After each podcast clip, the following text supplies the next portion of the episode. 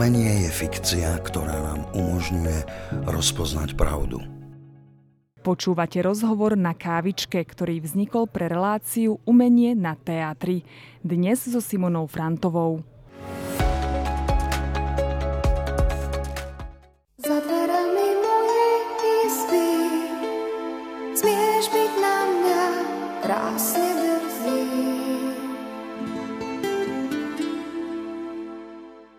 Mala z nej byť odevná dizajnérka, no nakoniec sa stala popovou hviezdou. Jej nestarnúce hity ako účesy, vráť mi tie hviezdy, či také, aké sme, pozná a zda každý. A ja mám radosť, že Beatu Dubasovú môžem privítať v našej relácii. Dobrý deň.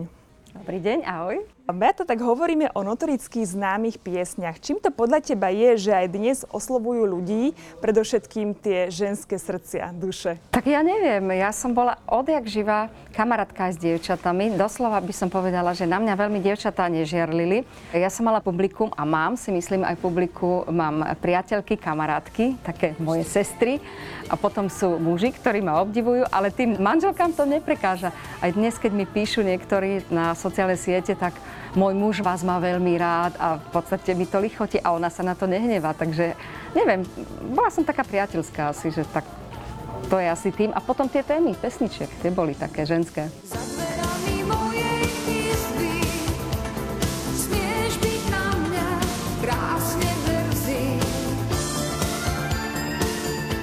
Všetky tieto známe hity vyšli na tvojom novom CD, ktoré Áno. tu aj máme. Je tam spolu 40 piesní.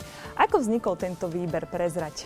No dosť ťažko, lebo my sme to vyberali spolu s Jurajom Čurným, ktorý bol dramaturgom tohto CD je. A Jura mi hovorí, vieš čo, urob si taký pomyselný rebríček ty sama a potom si spravím ja pomyselný rebríček. A to je ťažko, lebo toto CD je vlastne výber z týchto všetkých platní kde je na každom 12 pesniček, no a výber z toho, to sú ako detičky, ktoré jednoducho, bolo to ťažké, ale v podstate sme sa zhodli, lebo na tom prvom CD tu sú také hm, tie chronické známe hity, či tu z tohto albumu Za dverami mojej izby, alebo Sme také, aké sme, Vráť mi tie hviezdy, čo všetci poznajú. A hm, neviem, no na tom druhom CD to sme vlastne potom chceli dať pesničky, ktoré možno, že nemali také šťastie v éteri.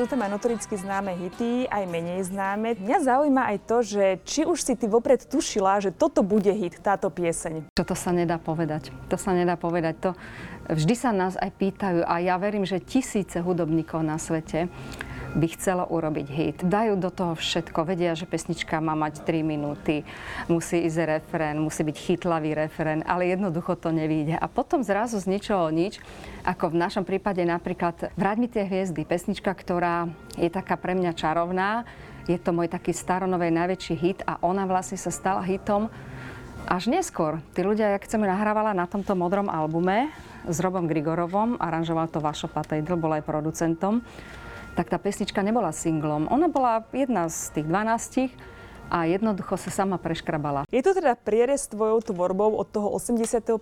roku. Ty si ale vyštudovala odevný dizajn. Kedy si prvýkrát zatúžila byť spevačkou? Tak ja som túžila byť spevačkou od malička. Ja som poznala všetky spevačky československé a najväčším idolom bola spevačka a basgitaristka Suzy Quattro. To bol taký ten zahraničný idol. Aj som sa naučila hrať na basgitaru pár vecí. Ale e, mama jednoducho rozhodla, že e, spievaj si koľko chceš, ale remeslo v ruke musíš mať, čo urobila veľmi dobre. Ja sa teším, pretože ja okrem toho, že som teda mala rada samozrejme aj spev, ale ja som mala rada aj to šitie. Ja som si vyrábala modné prehliadky, robila s bábikami, vystrihovala zo záclony, potajomky, vzory, robila čipočky na okienkach. A vlastne, keď som potom začala spievať už svoju kariéru, tak e, mne to veľmi pomohlo v začiatkoch, lebo ja som si šila všetky kostýmy, aj kapele, aj sebe, na pódium. Áno, bola si taká modná ikona. Áno, ale z takých veľmi jednoduchých vecí, z obyčajnej bavlny, ktorú sme batikovala som, farbila a tak ďalej, cvočiky všelijaké. No, bola taká pestrá moda v tých 80 rokoch. Máš ešte nejaké z týchto kúskov aj doma odložené? Ale mám na, mám na povole takú krabicu, ale tak musela by som to nejak teraz oprašiť. Ale nechala som si pár kúskov. Napríklad túto vestičku mám z tohto prvého albumu. To bola taká strapatá vestička z nitôčok urobená a veľmi prácne. To som robila asi naozaj dva mesiace, lebo koľko to som tam našívala a stále jednoducho z, z tej nite. Bolo to ťažké, ale preto som si aj nechala. No nemali ju hlavne nikto, ano. takže bola veľmi originálna. aj som ju vynosila veľmi. Dievča z reklamy, známa, neznámy Mala si za sebou úspešný mužský tím. Ako sa títo páni vedeli tak dobre vžiť do tých ženských pocitov? Lebo tie texty boli naozaj veľmi vydarené. Áno, tak to bol šikovný texter, Roman Spišiak, ktorý sa ma stále pýtal. Povedz mi, um, o čom sa vy bavíte, dievčatá? Čo vás trápi? A ja som predtým chodila do ženskej triedy vlastne. My sme mali len štyroch chlapcov v triede. Takže e, presne tie, tie, tie pocity o tom, ako som si dala trvalú na hlavu, na tie svoje kučeravé vlasy, tak potom som si ešte zväčšila vlasy. To, tu, ako na tomto Petre vaša Beata deťom, tak tam už naozaj tá hlava bola taká. Takže o tom sú účesy. O Maznačíkovi. Maznačík takisto existoval. To bol naozaj jeden chlapec. Niečo, čo sa mi stalo. Sme také, aké sme. Takisto. To bola vlastne taká e, ženská sila a tá pesnička do dnešného dňa ako funguje neuveriteľné na, na koncertoch a tak. Takže áno, dávala som mu témy, nevedela som to ja učesať do tých rímov, ale tie témy sme spolu konzultovali a rozprávali a tak. Myslím, že pre speváka to je nesmierne dôležité stotožniť sa s tou pesničkou. Či ten text už napísal on alebo nenapísal on, musí tomu veriť, lebo len vtedy mu uveria tí poslucháči.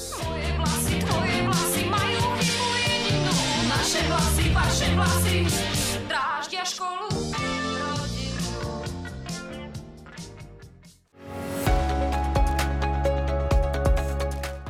Rozhovor na kávičke je súčasťou relácie Umenie na teatri, ktorú si môžete pozrieť každú sobotu o 15.30 alebo v archíve televízie Teatry.